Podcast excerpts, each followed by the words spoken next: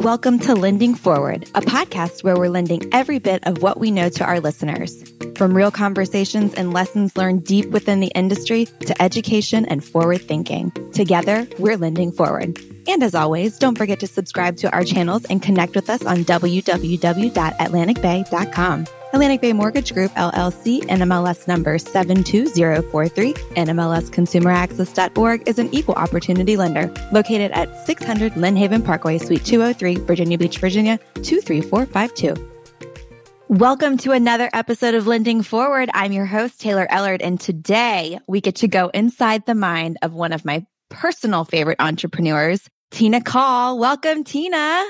Tina has sold thousands of homes in Raleigh in the industry, and she's just now getting started to truly dig her heels in. With 16,000 followers on Instagram and over 7,000 followers on YouTube. Wow, that's insane. Welcome, Tina. We're so excited to have you. So I ended up creating because 2022 is one of my big years. Like it's 22 is my favorite number. Not that that means anything, but to me it does. I literally have it tattooed on my body. It means something to me. So I love that. And I, I was born on the 22nd. Good things happen to me on 22s. It's my 11 11, if you will. I love that. I knew this was going to become a thing, the podcast and trying to grow my presence. So I started my lending forward Love it. Instagram and I'm going to do YouTube. And I'm just, I'm kind of semi following your lead too, because I think it's so important to just have that presence and start just owning it myself and letting it be, yes, Atlantic Bay focused, but also like this is the behind the scenes how I'm going to grow. And you can see it every day. I'm starting from nothing. I literally started three days ago. It is what it is. You got to start somewhere. Well, you got to start. You got to build an audience. You have to, you know, right now you're working with Atlantic Bay, eventually you could be helping entrepreneurs do something. I don't know. Who knows, right? It, it just leads to different things. So I love that. Exactly. Thank you. I'm excited. I see what you've accomplished. And it's just, I've told you this before. It's just like, oh my gosh, there is no cap. Like we can just grow and be in charge of your own destiny. And there's nobody telling you no.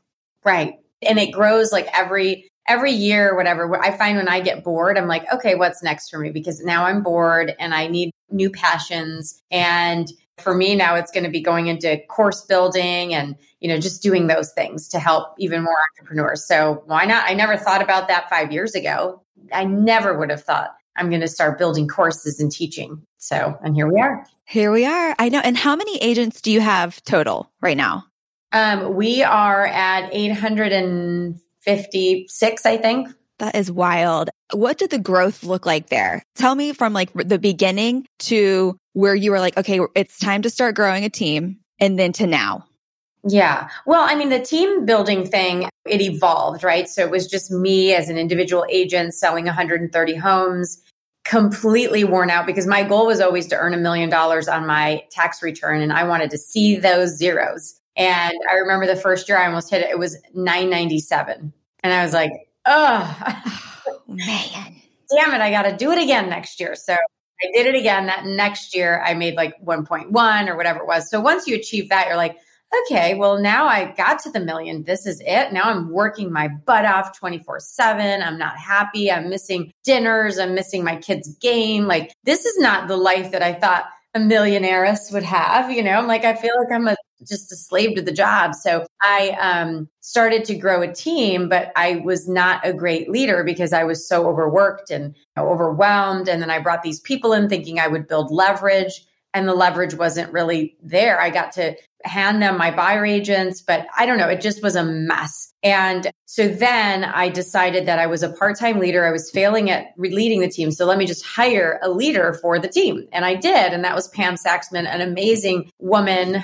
And she came in and she structured the team. She led the team. And I was able to pull back on my sales a little bit. And it was like, oh, I see the vision. I'm buying back more time. And now I'm going to grow this team. Well, I did. I grew it to where I was doing about 40 deals, which was manageable, had eight people on the team. And then we decided to really scale the team nationally um, and internationally with an opportunity to join a firm that allowed us to cross borders, really. And so once I knew my reach could be borderless, we moved to eXp Realty and people started to come to me saying, Hey, I want to join you not so much your Caul Group team, but I want to join you in this movement. And I want you to be my mentor. I want you to train. I want to partner with you.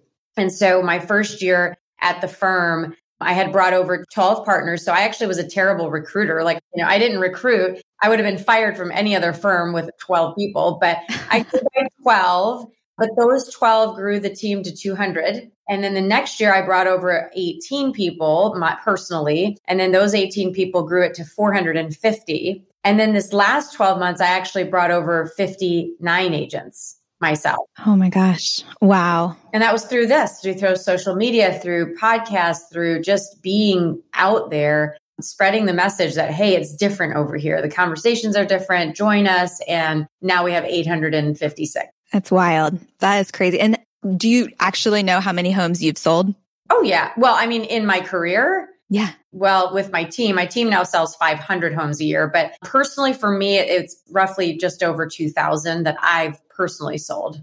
Wow, that's crazy. So thousands of houses and so many agents, lots of moving parts. We're getting inside of your mind, right? So you're one of my favorite entrepreneurs. So I love learning from you. So any little nuggets I love to take away from this, but what do you do daily? What is one thing that you know you're going to do that helps you get into the right mindset? For me, so that's been a, process, right? The first seven years of my career, I just, I let the day happen to me because nobody told me how the day should be structured. And so I was the equivalent of the five people that I was around, great people, but they just got into the office, sat at their desk, waited for the phone to ring and you know, we talked to the people we knew and that was it. And 2006 happened in Michigan where it was uh, similar to 2008, but we got hit earlier and the market started to just unravel. And so my income went from 150,000 to 40,000. I was like, well, this is not good.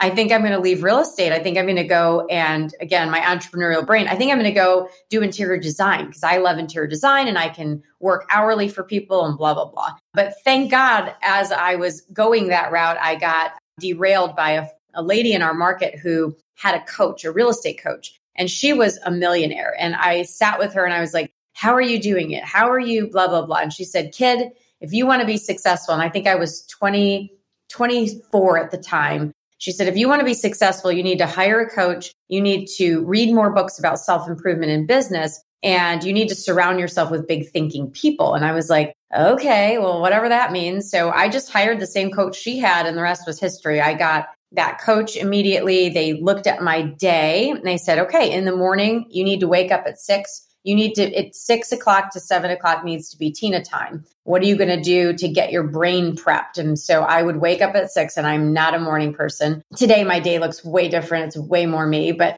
I woke up at six. I would, you know, mentally write down what I was thankful for. I would read like a chapter in a book. I would get ready for the day. I would get to my office at 7:30, 7:30 to 8. I would role play with five different salespeople around the nation, getting better at my scripts because I was about to do what every entrepreneur who's in sales hates, which is get on the phones and prospect. Yuck.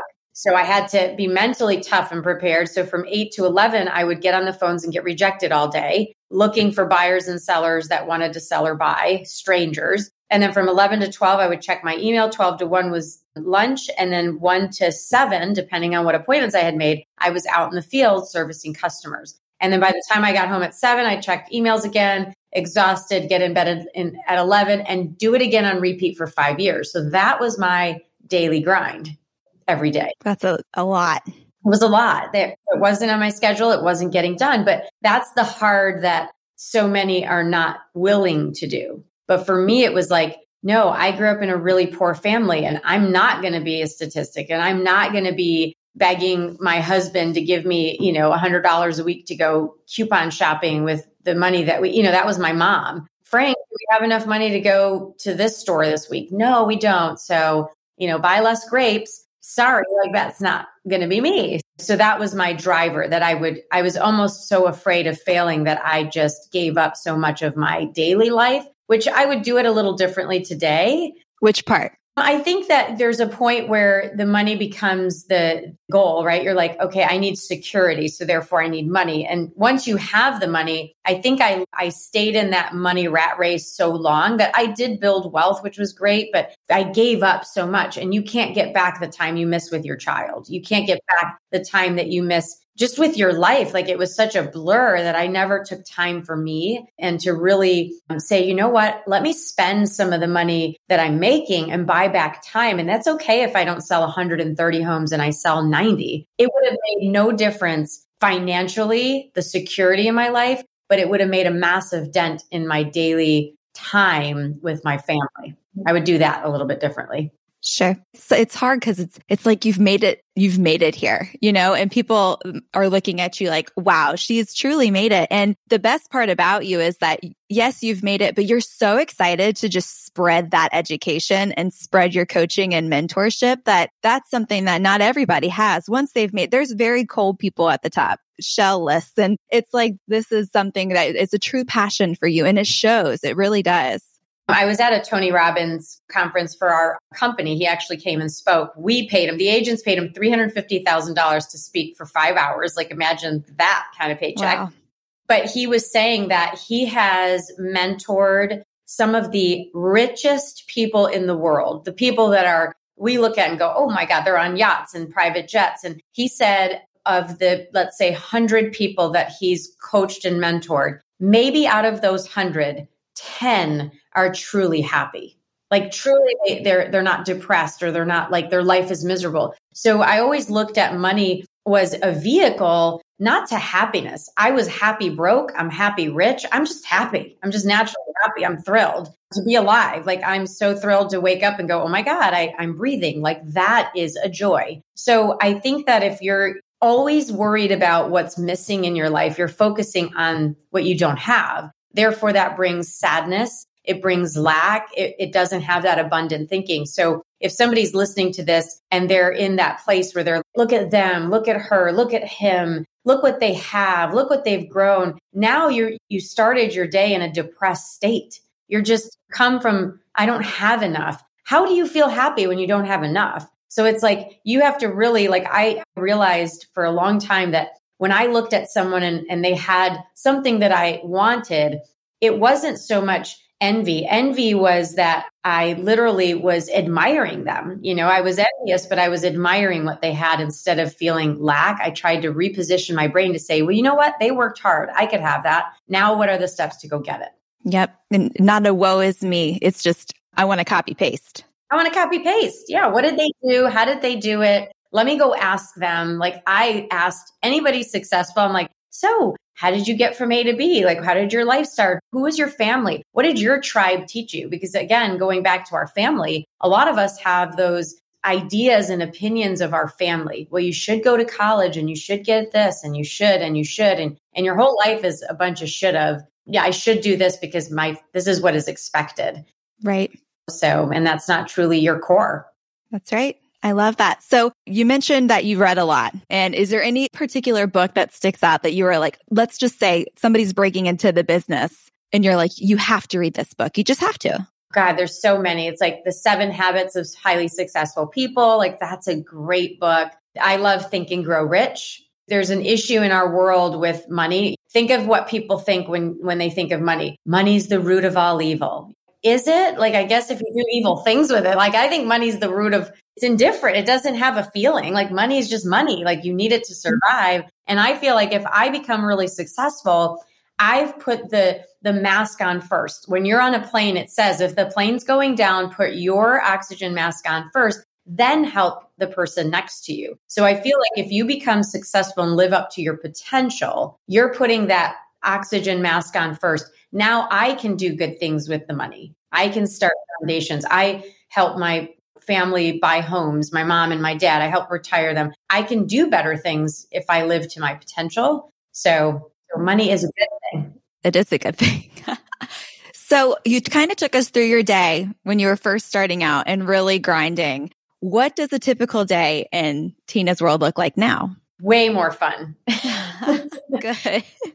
I'm not cold calling. I'm not prospecting. I did that hard work. I'm still waking up pretty early, but not six. I'm usually seven o'clock, seven thirty. Like I'm it. I'm just not a morning person. But once I'm up, I spend that hour just taking my time getting ready. Like I'm not rushed anymore. Like I'll go make my tea and just sit and look through a magazine or read something. A lot of times I love to brainstorm. So I have tons of notebooks. I mean, I have like probably 10 sitting on my desk for all different things. And so I'll just dream about, you know, what's next and jot my ideas down. Then I have usually a marketing meeting with my staff who does our marketing. So we get that out of the way um, each day to see what we need to do. And then pretty much I'm on calls doing coaching calls with agents in my organization. These are free coaching calls just because they've partnered with me and just trying to help them navigate their business, which brings me a lot of joy. So I don't have to leave. I don't have to get in my car. I don't have to drive around God's green earth showing houses anymore. I'm just doing what what my calling is. So it looks a lot different. And then I can have lunch with whoever I want, whenever I want. I can take a day off. Like I try to take a day off per week, and the weekends are completely off. My phone's not ringing anymore. So it's just, you know, it's just doing what I truly would have done had I not had to worry about money early on. Good. You deserve it. And we, we love to hear it and learn from you. But I want to know a couple of things when it comes to one, somebody breaking into the business. So the lending industry is much like what you're up against as well. So we're prospecting and the last couple of years have been kind of crazy. So when things sort of die down a bit, what is it that you're coaching and teaching folks to do? I know that you mentioned role playing. How important would you say that is to people's business? It's massive. It's massive because think about it. You know, every day you're talking to a consumer about buying or selling, or a lender's talking to an agent if you don't figure out the the 40 objections like i always say in real estate there's about 40 objections a buyer or seller comes up with we created a little book and we know those objection handlers so buyers and sellers aren't going to school to learn how to stump agents like it's just not happening right so they say the same thing why do we not get good at the answers my feeling is I had for the first seven years a script. It was my script. It was what I naturally say to people. I'm pretty good at speaking to people, but once I hired that coach and they showed me, hey, these agents, these 4,000 agents use this script and they get better results. And if you track your numbers, you'll see that you'll your efficiencies will go up. Once I learned that new script and did it every single time the same way, I got better and better and better. I could go to 10 appointments and land eight, where before it was like 50 50. You know, I might get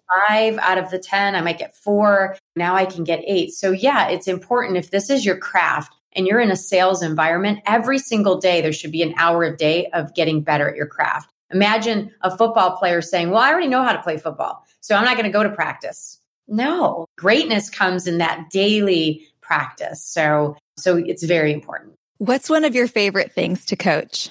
I love the the presentation. I'm a performer by nature. Like I before I got into real estate, I wa- I did commercials and I was in acting and I wanted to be in Hollywood and So I think performance to me, getting out of your shell, like I send my team to improv classes. I want them to think on their feet. I want them to be uncomfortable so they can grow. When you think about sales, you're performing. Maybe your audience is of one or two people, but that's a performance. So you have to get really good in that mindset of I'm an agent. What does an agent do? I'm a lender. What does a lender do? I'm in front of these clients how should I act? And if I'm with a client, depending on their disc profile, I'm very big on figuring out who your client is, what their personality is. And then I have to mirror and match them. That's acting. So, yeah, I would say that that's pretty important to performance and your script and role play.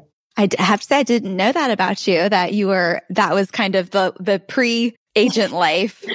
yeah. That's pretty fun though. That, I mean, and that honestly, I mean, it kind of sets you up for some social success as well and knowing how important that that is in people's business plans forever now. That's really cool. I didn't realize that. And what's funny is you may think, oh gosh, that, that means that she doesn't have fears. I was deathly afraid of public speaking. But when you're acting, you're in another character. You're not talking to an audience. So it was a little different for me, but I had to get over that fear too.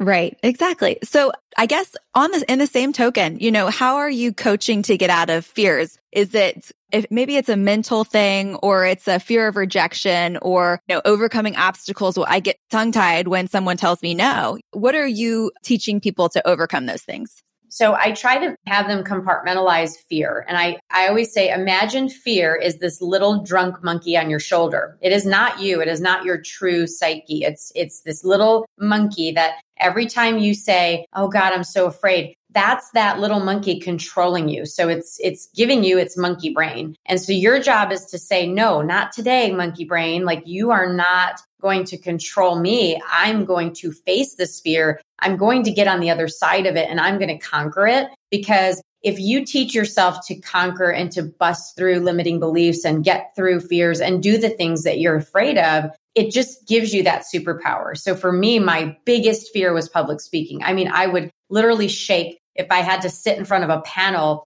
of, you know, or I had to sit on a panel of six agents and there were 25 agents in the crowd at our firm, I would shake and sweat and and it was an awful feeling. So how did I get through it? Oh, just speak more. Just say 2019 was my year of I'm going to speak at everything that I get invited to. Well, what was the first thing I got invited to? We want you to do a TED talk. no, I'm not going to do that. Well, yes, you are because you said 2019 you would have to say yes to every. That was a friend of mine who curated a TED Talk. She knew my fear, she knew my commitment, and how do I back down from that? So once I conquered that and literally did it, and I thought it was awful, and I had dry, you know, dry throat and cotton mouth, and literally almost choked on stage. I walked off that stage and I felt like ripping my shirt open and exposing this superwoman s. You know, like I was like, this is it. I did it. Now I, that's it. I'm not afraid anymore. I did it. So yeah, it's just kind of busting through those fears and making sure that you know you're stronger than that that monkey brain. I love it. It's true. And a lot of people deal with it and that they just have to grow grow from it and learn to listen and overcome it. And it's not easy, but doing it over and over as you mentioned before, practicing it, your art, you can become anything you want to be. I love that. Yeah. So we're coming kind of to a, a, close here. And I just want to tell everybody that we, this is the first of many, many, many conversations with Tina. We love hearing from you, but I want to know, and I'm sure listeners want to know as well, what's next for Tina Caul? What are you in your entrepreneurial mind and spirit believing is next for you? When I look at the trajectory of my business, I think a lot of it was I was a little selfish. And when I say selfish, it was just sort of, I kept I played really small on purpose. I only had myself and eight agents on my team, and we all did amazing. We all made a lot of money. We all had each other. And when I think about my life then, I was golfing three days a week. I was spending my extracurricular time doing things that I loved. But how many people did I touch? Eight. Like that was it now that I have this opportunity where we have 856, it's like people are thanking me and, oh my God, you've changed my life. And it's like, no, I didn't do it. You did it. You took the action, but it feels so good. It's like, oh, this is so fun. So now I think it's really exposing just our our goals, our dreams, our desires with somebody else, hoping to inspire them to get into action. I think that it's more going to be um, coaching, training, material, community, building a bigger community of